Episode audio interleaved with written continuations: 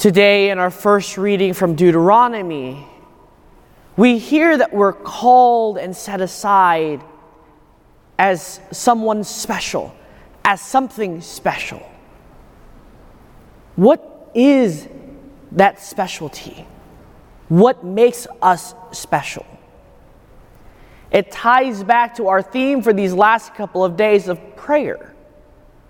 What makes us special is because we're able to enter into a relationship with God. But what makes us also special is in that prayer, we're called to go above and beyond what normal people are called and expected to do. We hear the normal phrase, an eye for an eye, a tooth for a tooth. But yet we're called as Christians, as faithful, as people who are able to be in relationship with God to a higher standard, to a higher expectation. Not because we're different from others, but in response to God's love for you and I. We hear at the end of our gospel reading to be perfect as your Father is perfect. God is not demanding you and I today at this moment to be perfect. He doesn't demand us to live out a perfect life today.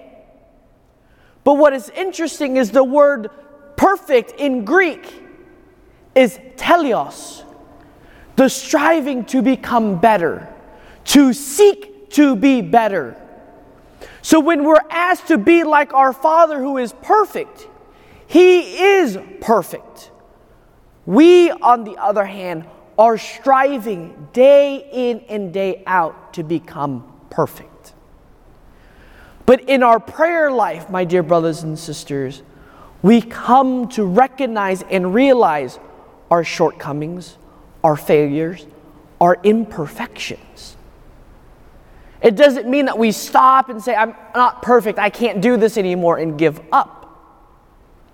But what prayer challenges us to do is to daily conform, daily recognize our shortcomings, our imperfections, so that we can work on those imperfections.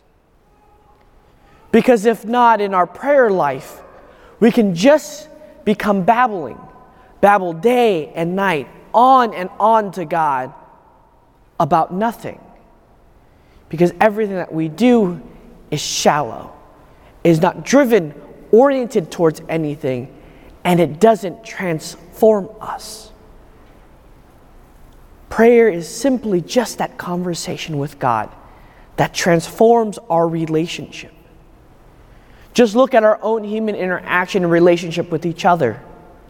The more that we get to know someone, the deeper we have a relationship. And as that relationship grows, our connection, our understanding of each other begins to transform and change.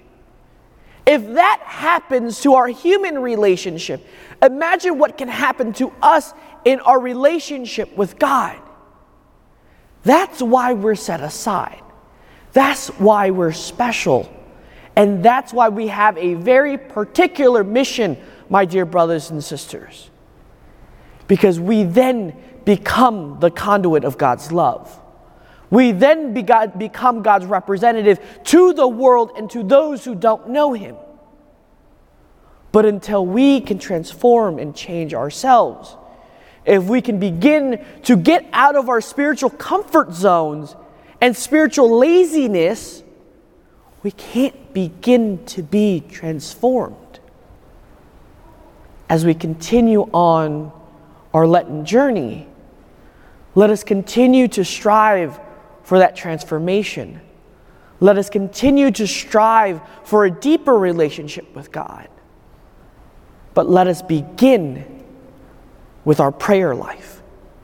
Begin with building a connection and a relationship with God so that God can inform, God can give, and most importantly, God can overfill us so that we can begin his work, his mission, and especially bring his love to those around us.